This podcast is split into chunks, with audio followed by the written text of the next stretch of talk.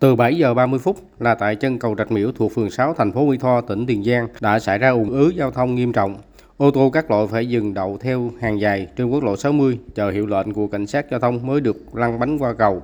Phía tỉnh Bến Tre phương tiện các loại phải nhiều lần dừng lại khoảng 15 phút để ưu tiên phương tiện từ hướng Tiền Giang qua cầu Rạch Miễu nên cũng xảy ra ùn ứ tại quốc lộ 60 thuộc địa bàn xã An Khánh, huyện Châu Thành.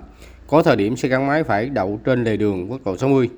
Chỉ trong buổi sáng, trạm thu phí BOT cầu Rạch Miễu phải 4 lần xả trạm hướng Tiền Giang Bến Tre theo yêu cầu của cảnh sát giao thông không để xảy ra ủng tắc giao thông kéo dài.